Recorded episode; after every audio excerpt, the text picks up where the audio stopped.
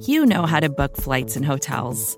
All you're missing is a tool to help you plan that unbelievable travel experience. That's why you need Viator. Book guided tours, excursions, and more in one place. There are over 300,000 travel experiences to choose from, so you can find something for everyone. And Viator offers free cancellation and 24 7 customer support for worry free travel. Download the Viator app now and use code Viator10 for 10% off your first booking in the app. Find travel experiences for you. Do more with Viator.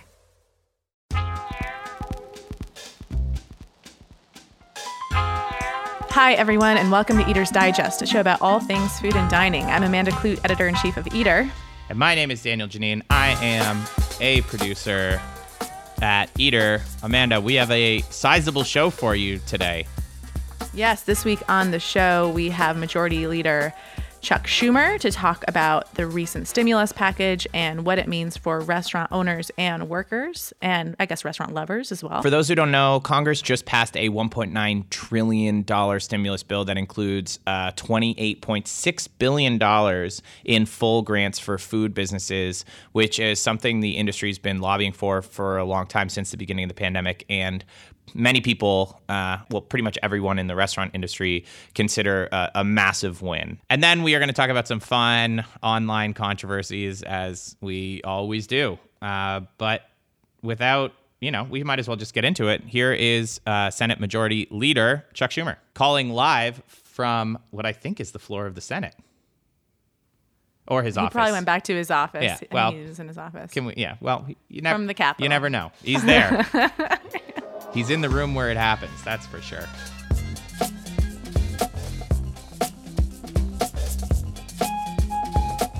Hello. Hi there. Hi. Is that you, Hi. Amanda? Yeah, this is Amanda. Great. Daniel, are you there? Oh, yeah, Hey. I'm here. Okay, terrific. I'm sorry.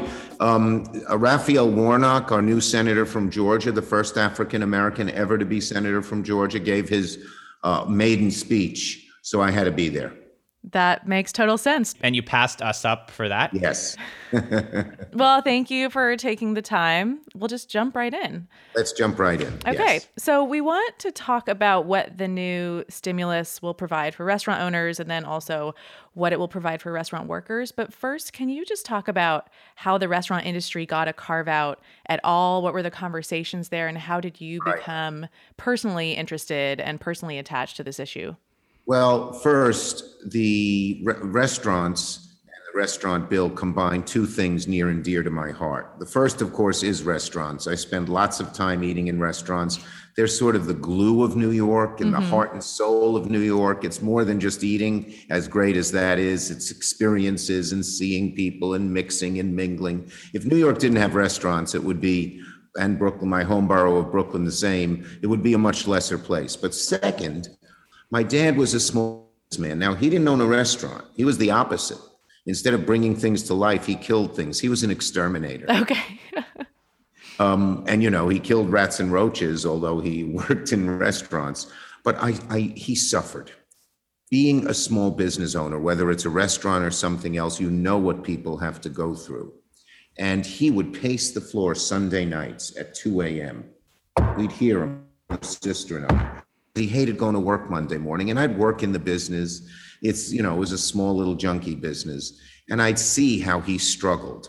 So I feel instinctively for small business people in restaurants. When I walk down the streets of New York, and you know, now people can eat at the um, curbside, and I see the curbside set up with the little tents and all that, and the heaters, and no one's there, my heart breaks because I remembered, I remembered my dad. So the combination of loving restaurants and having such sympathy for small businesses made me care a lot about restaurants. And of course, then the restaurants, uh, the restaurants themselves organized some. Tom Colicchio, who of course is on Top Chef, uh, I knew him a little bit. I had eaten at his establishment, and um, he got me involved. So I resolved that we're going to solve the problem for restaurants, and that's how I got involved. And um, it was a long, hard road, but we got there.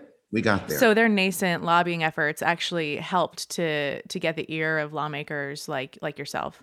Absolutely. And I had to tell them we have to put together a plan that works and the plan is really a good plan. It recognizes that restaurants have been about the hardest hit industry. Any industry where people gather by nature, by definition, are hardest hit. And so, even though we had PPP program, the small business program, it helped, don't get me wrong, but it wasn't adequate for restaurants. So we knew we needed a new and separate proposal.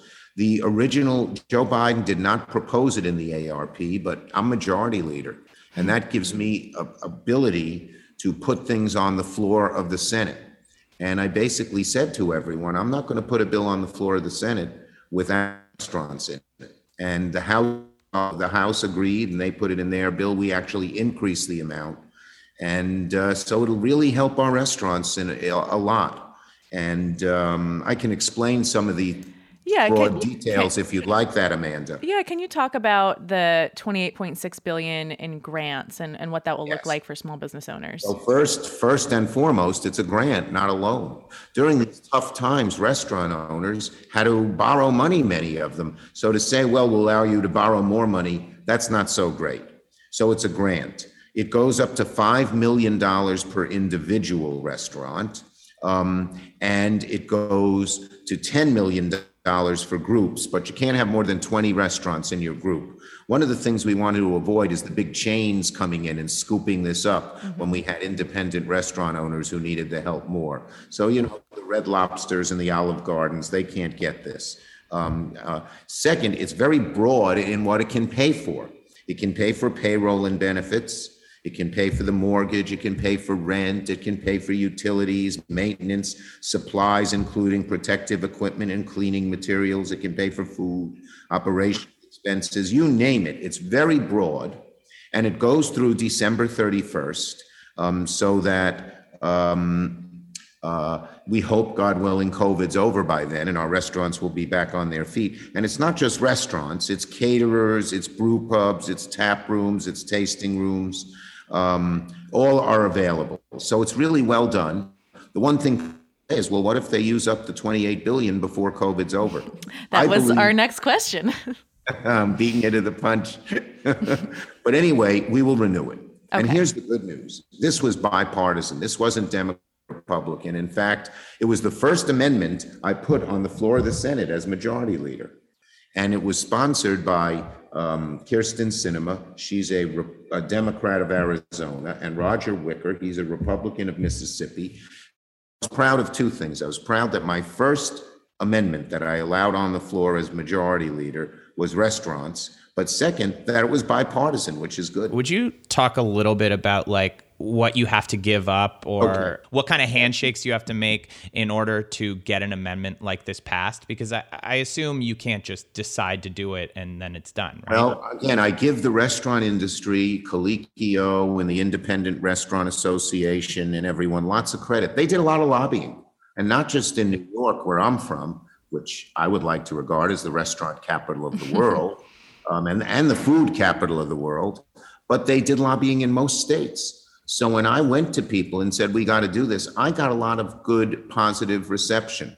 And because we were helping so many other people in this bill, and because we had helped small businesses, and we had previously gotten in a provision that would help independent venues, you know, our arts venues, the stages, and the independent movie theaters, we sort of paved the way. So was it it took some work to get it done, but I didn't have to say, well, I'll I'll um, mess around and hurt these people in order to help restaurants. We just added the amount, and we had a nice, you know, it was a generous bill, so we had enough money to do it and didn't have to take away money from somebody else. Are you concerned at all about the rollout? I know with the Paycheck Protection Program, there were some bumps in the road with the Small Business Administration and with lenders, um, or are yes. there provisions to get the money out more expediently. Yes. There are provisions to get the money out more quickly. There are provisions that they, the smaller restaurants should get a little bit of a preference because they'll have a rougher time applying. And I, the SBA administrator, uh, we just um, in, we just confirmed her nomination yesterday. But I met with her long before and I said, You've got to roll this program out very quickly. And one of the reasons they think they can roll it out quickly is the, the Save Our Stages, which, as I said, was a smaller program because mm-hmm. there aren't as many independent arts venues and places like that as there are restaurants. But they had experience doing that. So this should be relatively quick. We've told them to make the application process very, very easy. They're going to have kinds of people available at the Small Business Administration, or if you have a banker or an accountant, they'll know how to apply. So I think within a few weeks, people are going to be able to uh, apply and get the money. And um, then, and and the process is not going to be a very difficult one. You do have to show, uh, you know, that you right. um, that what your receipts were last year, what your receipts are this year, and stuff like that. But it's um, going to be easy. We told them, now don't complicate it, particularly because so many of our restaurants are small. Yep. And you know, one other thing I'd say, what I love about restaurants, that people don't understand this, and that's why we wanted to make sure the restaurant owners could pay employees with this money. A restaurant's sort of an organic thing. It may be a chef and an under chef. It may be a bunch of waiters and people who clean up and the owner, but they like come together. And if everyone's scattered to the winds, then you'd never bring it back. So having enough money to employ, uh, to keep your employees on board, even though your revenues are less, was just as important as being able to pay the rent or being able uh, to pay uh, food costs and things like that. When you talk about making something like this easy to sign up, is that just a technical question, or is there a balance between, um, or like a perfect balance between having it being simple for people who actually need it and while deterring uh, the right amount of fraud. Yes, you have to balance it, but you know, given the experience that SBA has had with small businesses in the past, they're pretty good at it. We just want to make sure they don't make it too complicated for people. That's the side we erred on. Um, but I, so far in the program, in the PPP program, which you know is a little different mm-hmm. than this, there hasn't, praise God, been much fraud. People need the help and they get it. And so there is a balance. You're, it's a very good question. Um, but I think we've achieved it, and we've achieved it without making it too onerous for restaurant owners, particularly small restaurant owners. Uh, to apply. Now, when we talk about the workers, um, I think keeping them employed is important. But what other provisions are in the stimulus that will help everyday and low income workers, including child child tax credit and beyond? Well, Yes, first, everyone below, whose income is below 75,000 for an individual, uh, for uh, below 150,000 if it's a couple, gets these checks, $1,400 a person per family, in each family. So if it's a single person, it's 1,400 in addition to the 600 people got in December. Um, We wanted it to be 2,000 in December, but the Republicans wouldn't let it, so we got 600, now we added the 1,400 now that we're in charge. Um, if it's a family of two, they get 2,800. If it's a family of four, they get 5,600. There is unemployment benefits for people who lose their jobs. And by the way, a third of the restaurants told us in New York that they probably couldn't make the rent over the next three months if we didn't do this bill. That's one of the urgencies mm-hmm. of it. We didn't want, because so many people would have lost their jobs and so many restaurants would have closed down. But in any case, um, if you lose your, don't have your job, not only do you get the state unemployment, but you get $300 um, more uh, each week for the unemployment benefit. So that's um, so that's very helpful. Um, you also uh, can get help in a variety of other ways. Into if you're being if you don't have money to pay your rent for your apartment, there's rental assistance to keep you going. Uh, This is in line with Eater. There's a lot of food assistance. We really bolster the money for soup kitchens and uh, pantries that hand out food to people.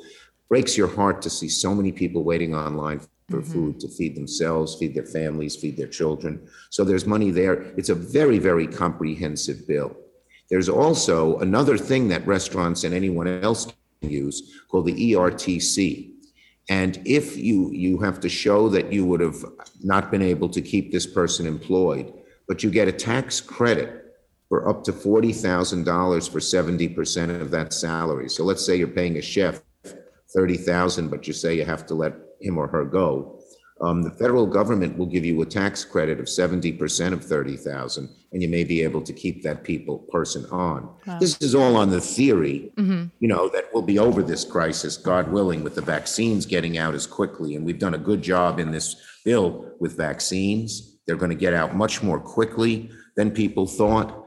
Um, it is it is thought that by early summer, maybe even late spring, enough people will be vaccinated and combine them with the people who have the antibodies because they've gotten COVID and thank God survived, uh, that we'll be able to get back to normal. So hopefully we're back to normal and our restaurants are full and brimming and happy um, uh, long before December 31st. And there's one more thing I, that's one of these economists. Economists think that the restaurant business and the travel business is going to just boom because all the pent up demand of people who couldn't eat in restaurants and couldn't right. eat out uh, is going to be there. So let's hope that's true. The roaring 20s, as they've yeah. been saying. yes, roaring 20s. One of the most influential aspects of the bill in my mind is the child tax credit because there it is so hard for so many restaurant workers to find good child care that they can afford. Do you yeah, think there's ex- a chance that could extend beyond this year? Yes, it starts. It won't start till June or July. This is every child um, gets a three, if you have a child, you get a $300 tax credit per child per month. And if the child is below um, six, it is, I believe it is 360 or 3,600 uh, for the year, and it's per month. It's really good news for people. And even if you don't have much of an income, it's refundable. It's going to take half the children who are in poverty out of poverty. Many of them are children of color. And so that's going to be really great news. That's another thing in this bill. The child tax credit greatly increases and the earned income tax credit. If you're working, uh, you're a single person and working without children, you often didn't get the earned income tax credit. And now you will. This is going to apply to a lot of restaurant workers and it will be available to just about everybody. Unless you have a very high income, you know.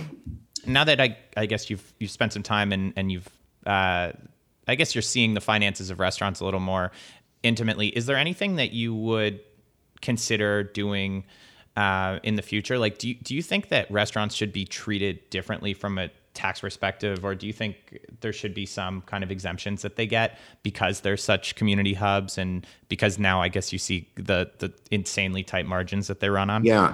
Look, I have always, as I said, I, I saw my dad struggle as a small businessman, as an exterminator.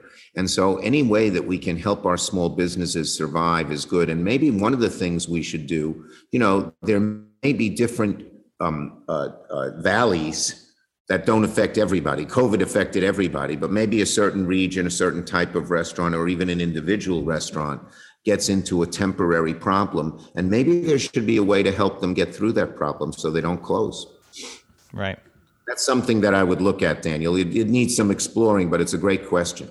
I would love to get into the minimum wage a bit. Uh, the gradual climb to a $15 minimum wage was an inclusion in there. I know I know a lot of senators and congress people wanted that and it didn't make it. Where do you fall on that proposal? Is there a future for raising the minimum wage?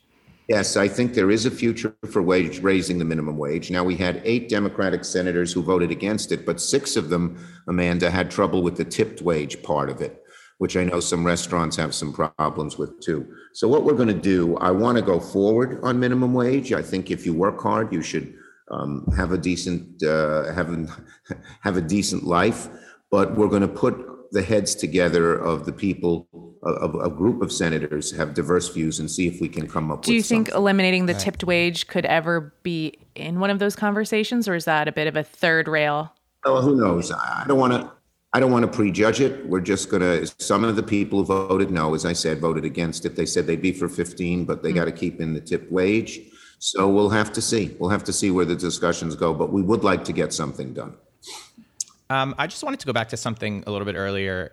When you said the coalition did a, a good job of lobbying in, uh, you know, not just in New York, but in, in many states, um, I don't mean for this to be too much of like a general politics question, but what does that mean exactly? Like how? Yeah, that's a good question. Talk, get to talk to your first.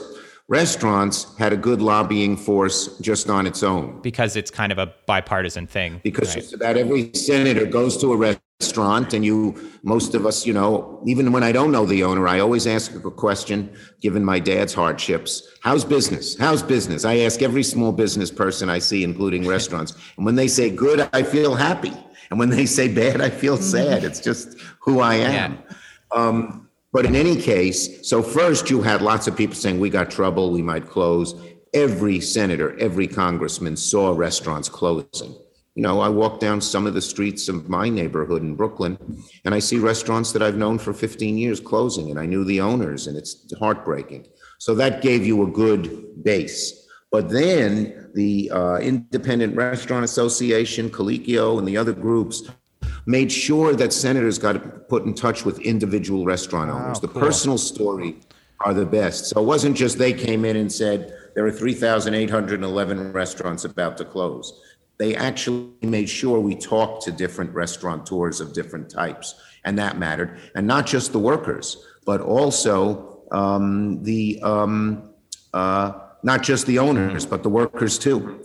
So you know, I went to, I went to a whole bunch of restaurants um, where the owner told me of their travails, but then I spoke to the workers and you feel for them and you ache for them. You don't want them to lose their jobs. And a lot of the restaurant owners were very generous and kept paying their workers, even if it was at a loss to themselves because their revenues were only Right. 25 or 30%. So, what do you think about the businesses on the margins of a bill like this, like uh, you know gyms and other public businesses that don't exactly fit these uh, qualifications? Okay, so we've worked, we've worked for the arts and we've worked for restaurants. There are, there are probably some other industries that need particular help, like, you know, again, where people congregate in large numbers. And um, we're looking, we're, we will look at that in the future. In the meantime, the PPP program will help them for a shorter Right. period of time. Right. It goes- PPP goes for eight to 24 weeks. And by the way, if restaurateurs want to apply for P, you can't get the both bills. You know, you can't double dip. But if you are, you have an immediate need, no, this is a good point. I'm glad you brought it up. Um, If you have an immediate need, you can apply for PPP and get that. And then when you get the restaurant money, you just pay back the PPP. So let's say your restaurant loan is 100,000, uh, let's say 50,000. Right. Okay? But you've already applied for PPP and you've gotten 5,000 from that. You pay, out of the 50,000, you put, the pay the 5,000 back to PPP. So that can keep you going in the short term. So if people are desperate and don't want to wait the few weeks before the restaurant bill is actually implemented, they can get PPP, then apply to restaurants and just pay back the amount they got out of PPP, out of the loan, out of the grant that they're getting in the restaurants bill. Yeah, I think that's a really good point that if restaurateurs need it, it's not going to disqualify them for applying for the grant later. So they should Correct, just go ahead correct, and correct. get what they can get. Um, it. We want to be respectful of your time, but before you go, can you tell us some favorite restaurants either in DC or in New York that have been getting you through this pandemic? I'm a New York guy. DC, DC, I'm usually eating at my desk late at night. Okay. But I'll tell you some of my, let me tell you, I love pizza. I'm a New Yorker. Roma Pizza. I'm so nutty. When I, I would go around and survey restaurants or pizzerias for the best pizza, and I'd rate it. I'd have a rating, one to 10 on three things. Sauce, I like it spicy, not smooth, or not, not sweet. Hmm. Crust, I like it thin and malty, and cheese, quality and amount of cheese. Roma Pizza is the best one, in my opinion. I love Junior's Cheesecake. I send that to people as gifts. Junior's is a restaurant in downtown Brooklyn that's been there a long time. And for pasta, there's a great restaurant, and the owners were pretty active in the restaurant association, a restaurant called Lilia in Williamsburg. Right. And I'm gluten free sometimes. I'm gluten resistant. So when I, I can eat gluten, but they have a good gluten free selection. If you just if you were about to say that you're gluten free sometimes, that would have been the most relatable thing that anyone has ever said on this podcast. Sometimes. yeah, sometimes. Well, you know, there are some people, no, seriously, who have celiac and they can't eat gluten. But there are some people, when you get older, you become gluten resistant. So you're supposed to avoid it, but you don't know how to avoid it 100%. So So when I get that pasta carbonara and they don't happen to have gluten, uh, gluten-free. You're going uh, for it. Um, spaghetti, I go for it. and have you been uh, out dining outside? Have you done indoor? Are you doing takeout? Well- What's your deal? I love restaurants and that's often how we socialize.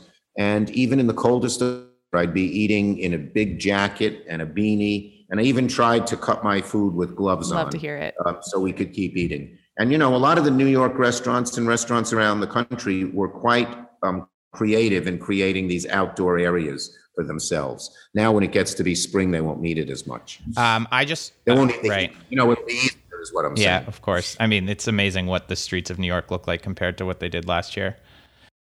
Yes, we'll be back. We will. New York always comes back from our crises. We do. And I am a New Yorker and a Brooklynite to my bones. And our restaurants are going to come back, and New York's coming back. I am confident of both, Amanda and Daniel. Love it. Well, I just wanted to wrap up, but I I, I hate to do this to you. I found a, a New York Post article, whatever that means, uh, talking about the Schumwich. Is that uh, yeah? It's a it's a sandwich that uh, I, it just looks like it's covered in pickles. And there's a quote here that they had from you, where you asked whoever your aide was who went out to get it, did you ask for extra pickles? And then did you watch them put it uh, put them on, or did you not focus on it? And uh,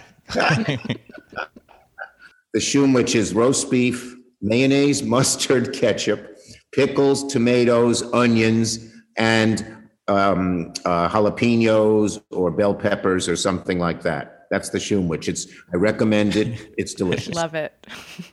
Well, Senator Schumer, thank you so much for taking the time and laying out the details of the stimulus for us. And um, thank, you for everything you do. Thank you, Eater, for all you do about food. I am, in a certain non-professional sense, a foodie. So thanks for all your good work. I'm going to keep eating at our restaurants and everywhere Love else. to hear it. Thank you so much. Thanks. Bye-bye. Bye. All right, Amanda, we are back. Uh, you know, that was Senator Schumer, obviously. A Really exciting development for the industry. And uh, it's cool that he's on board. It's cool that they, independent uh, restaurants, found a way to come together and uh, and and move, throw some weight around politically. Yeah, but big- I think, well, not but, I was just say but, big, but it big shout time. out for Tommy Colicchio and Roma Pizza in Park Slope or wherever that is. Roma Pizza and and, And Lilia, Lilia, wow. in in Brooklyn. You know, you know Can who I needs tell you- support and shout outs and help? Lilia. Yeah, and a huge shout out for Lilia. Great. Uh, let's move on to some Yeah. stories. Uh, you know, because I will say we've gotten in the weeds with Senator Schumer. I think we that affords us the opportunity to keep it, uh, you know, a little light for this back half of the episode. I I have Um, one for you, Daniel. I do. You do? Go on. What is it? Okay. Well, we have lots, but well, I have on. one for you because you, I think, have the rest of the stories today. But did you hear that Mario Lopez of Saved by the Bell fame is starting a Tortas, like a ghost franchise of Tortas restaurants, sandwiches? I did. Yeah. Okay. Did you hear that he's opening one in Houston? I didn't. I didn't know. Did you know people in Houston hate Mario Lopez? so there's a lot of Twitter backlash to him announcing that he was going to bring this Tortas Ghost Kitchen to Houston because he is a huge LA Dodgers fan and called out the Astros and called them cheating rat bastards during that Oh. cheating scandal. And Right. Astros fans do not forget this. Wow. Because at first I was gonna say, oh, so it's like one of those kind of like fake baseball rivalries or whatever. But that that's that's fairly real. That's a that's Yeah. a bold statement to make. Geez, so have they attacked him on the So on the like, reviews? and- well, I don't think it's gotten that far yet. I don't know when it opened or opens, but the, on Twitter, one person was like, "Bless your heart if you think you'll you'll sell your crappy tortas here in H Town." Another one said, "Nope, that fool's a Dodgers Hell fan. yeah. That's a big fucking no from me, dog." I mean, it's important to remember and not to, you know, not to not to blanket discredit all of these things, but I think it is fair to kind of blanket discredit all of these celebrity backed um, ghost kitchen operations because like where do you want to get your food? You want to get your food from someone who who makes food and someone who personally cares about the food. Mario Lopez is neither a chef nor uh, there to do any quality control. So for multiple reasons, like all of these things are going to be probably not that great to begin with. Well, let me Ah. add in a complicating factor. So, with a lot on. of these ghost franchises, it's small Yeah. indie restaurants that are making the food and selling them Right. because they get Right. paid, you know, a certain fee for it. And the franchise itself covers the delivery costs and a lot of other things. So, in Houston, the people making the food is a restaurant called Doña Tere. So it's a local tamale mm-hmm. shop. They're making the tortas for Mario Lopez. Well, so now it's I, not now I feel worse. now I feel worse. So if you were to boycott Mario, you're also boycotting this tamale lady who's just trying to pay her bills in this very difficult moment and trying to Yeah. hitch herself to this celebrity wagon. So yeah, I mean, without being insensitive, I still think the criticism is fair that you know she may be wonderful and she make may make the best tamales on the planet, but her name is not on the tortas. It's it's Mario Lopez's name on the tortas. So, it, you know, it, it's Just saying you shouldn't- slightly less incentivized. You shouldn't assume they'll be crappy. It could be a delicious torta. I think it's fair to assume they will be worse than a torta restaurant. Maybe, maybe that's fair. Yeah. in general. Either way, um, that's hilarious. I bet you know who's also mad? Hmm. Her for Mario Lopez running his mouth about the, the fucking Astros. I know. Right? Yeah. Imagine she's just wa- at home just watching SportsCenter and she's be like, Mario, what are you? That's my business, bro. Well, I mean, he did it back during the cheating I know scandal. the timeline but- doesn't right. Yes. So, so yeah, I mean, for the sake of the joke, though, you could have maybe just But gone just along with the time. Watch what you say because it co- could come back to bite you years down the line when you're trying to open a ghost franchise in the city of your team's baseball rival. Especially someone like Mario Lopez, who like I at this point know nothing about other than he's kind of like Seacrest ish, Mm-hmm, right? That he just hosts a bunch of stuff, which means to me that he's politically, uh, you know, very neutral and acceptable. So like. Just don't say your one job as someone who's hosting stuff on primetime TV is just not say anything interesting Yeah. You know and he how do you how would you violate you violated this and you're costing yourself your silly uber eats torta business you schmucka Yeah, don't but i mean don't call another team rat bastards. Just keep it clean, my friend, and sell sell your sandwiches, cash it in. i would love if he was just so truly mad about this baseball thing but i think he was probably just like i mean who knows i'm not going to make any assessment on his baseball fandom but but like if that's the one thing that finally put him over the edge to speak publicly and really express himself it's hilarious All right. Okay, what do you have? Give me give me your story. to- from today, I think this is so interesting. So we've talked before about the New York Times Facebook group. Mm-hmm. Uh, how it was them that uh, the moderator said, "Hey, this isn't a place for politics." Oh, right, right, right. Yes, I remember that. Right. So f- to catch you up, the moderate uh, people were posting like vote related foods, basically like foods you know decorated to to to to remind people to vote. You remember when that was a big thing like remember to vote. Um sorry about that way that I affected that, but uh the moderator stepped in and said like hey reminder that this is uh, not for this group is just for recipes and talking about recipes they're trying to make it apolitical um, that frustrated people so they because they were like food is politics um, you know which i have on a t-shirt somewhere and uh, they so they said that and then and then people like subtly hid the vote thing in brownies and and whatever um Cool. and, and Yeah. that was kind of that was kind of a fun story but now this group has grown to i guess 80 almost 80,000 people and today the new york times um, in the community on facebook have basically said they were going to allow they were going to give the group its independence and sever sever ties with it because they i think it's just run it's just run wild because it's out of control or because they're tired of dealing with it. So, right, th- what they say is that they pay people to moderate it, and I think that they weren't ha- they weren't, you know, it, it wasn't worth it financially, the amount of and time wise, the amount of time they were spending moderating, because like moderating is really hard. I've, you know, sometimes when I'll put up YouTube videos, um, I, I'll, you know, I'll moderate, and and you'll get a comment every 30 minutes but like if you don't check for a couple days it adds up. It can be real it can be a real time investment to make sure that you're happy with a with the comment section. And this is 20 30 times more active i mean whatever whatever percentage more active and uh it seems like it's it's not that anything scandalous happened it's more that they just like didn't want to deal with it anymore and it wasn't it didn't wasn't earning them any money. And what was this? Was this getting a lot of like buzz on Twitter? Like people, like it was a controversy or something? I think people were shocked. I think people are enjoy the downfall of like a New York Times cooking related things. Oh.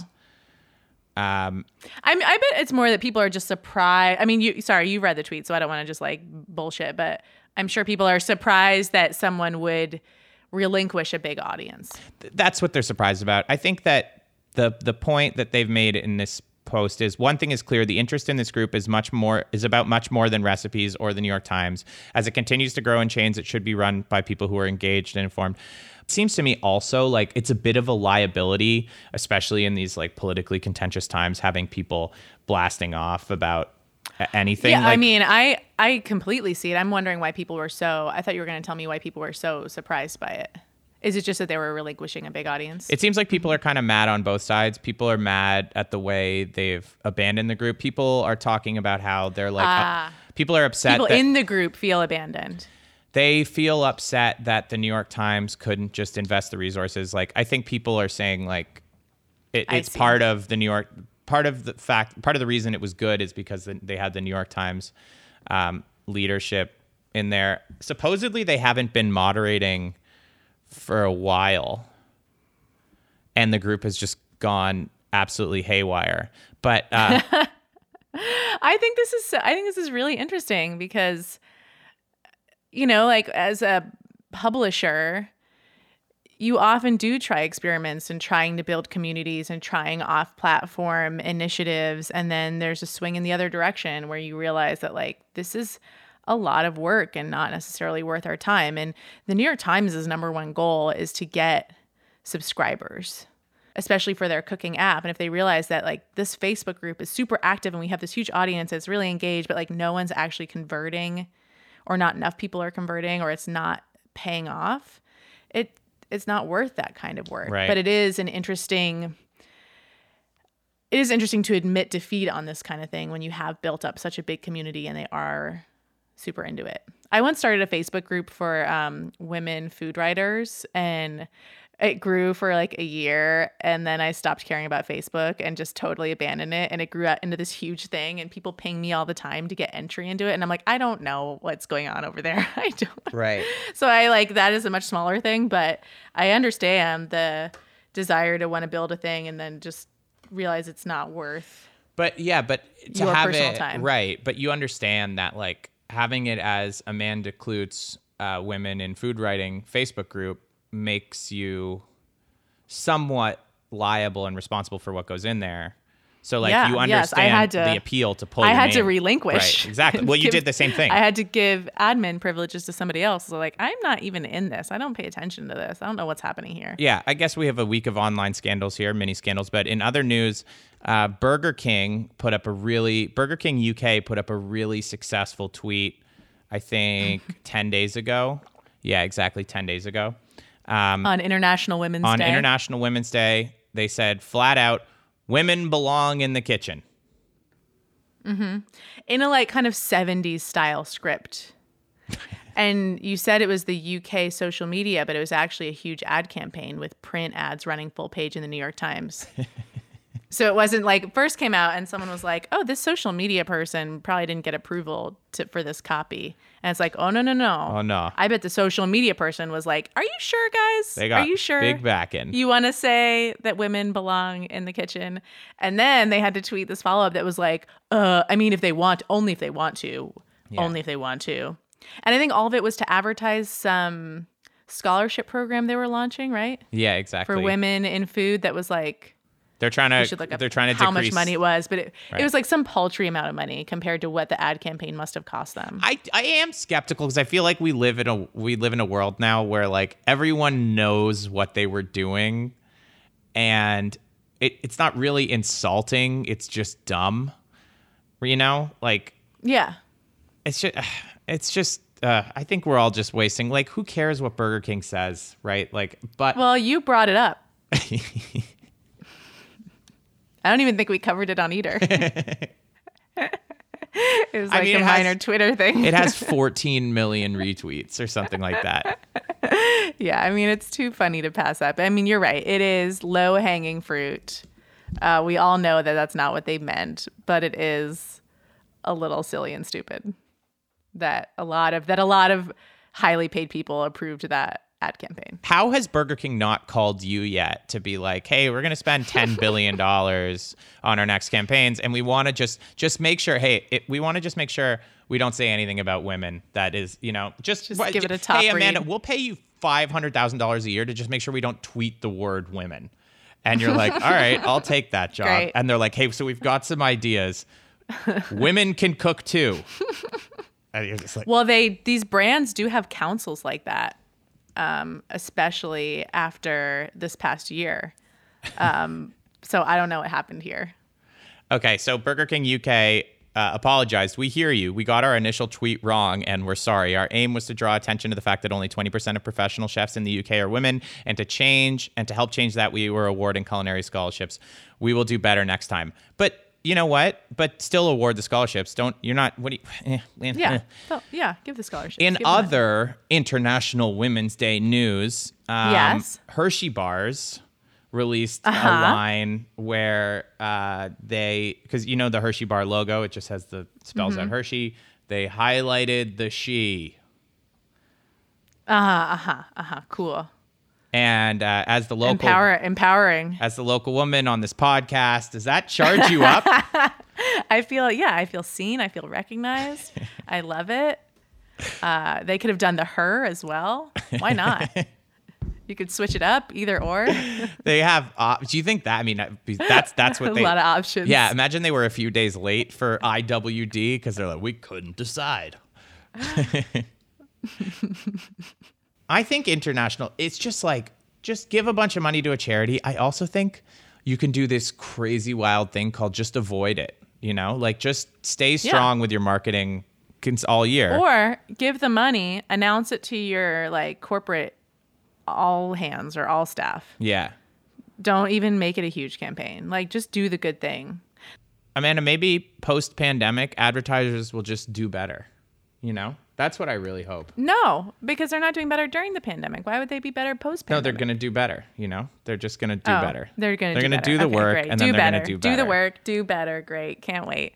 Um, with that in mind, Daniel. Speaking of people who have thank you. who do better, you know, Chuck Schumer. Speaking of people who do better, big thank you to Majority Leader Chuck Schumer for Yeah. coming on the show. Thank you to you, Daniel, for always putting this thing together.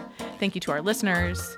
Uh, any questions, email us at digest at eater.com. Remember to rate us and review us on the podcast platform of your choice. And we will be back here in a couple weeks.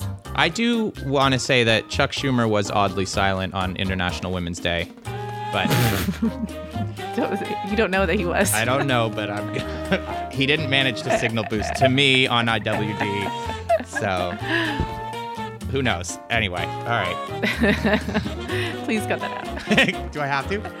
I don't know, like maybe they'll listen the full way. That's fine. It's a little Easter egg. Okay.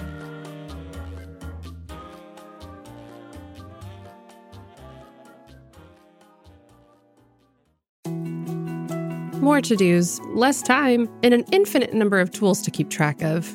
Sometimes doing business has never felt harder, but you don't need a miracle to hit your goals. You can just use HubSpot because their all in one customer platform can make growing your business infinitely easier. Imagine this high quality leads, fast closing deals, wildly happy customers, and more benchmark breaking quarters. It's not a miracle, it's HubSpot. Visit HubSpot.com to get started today.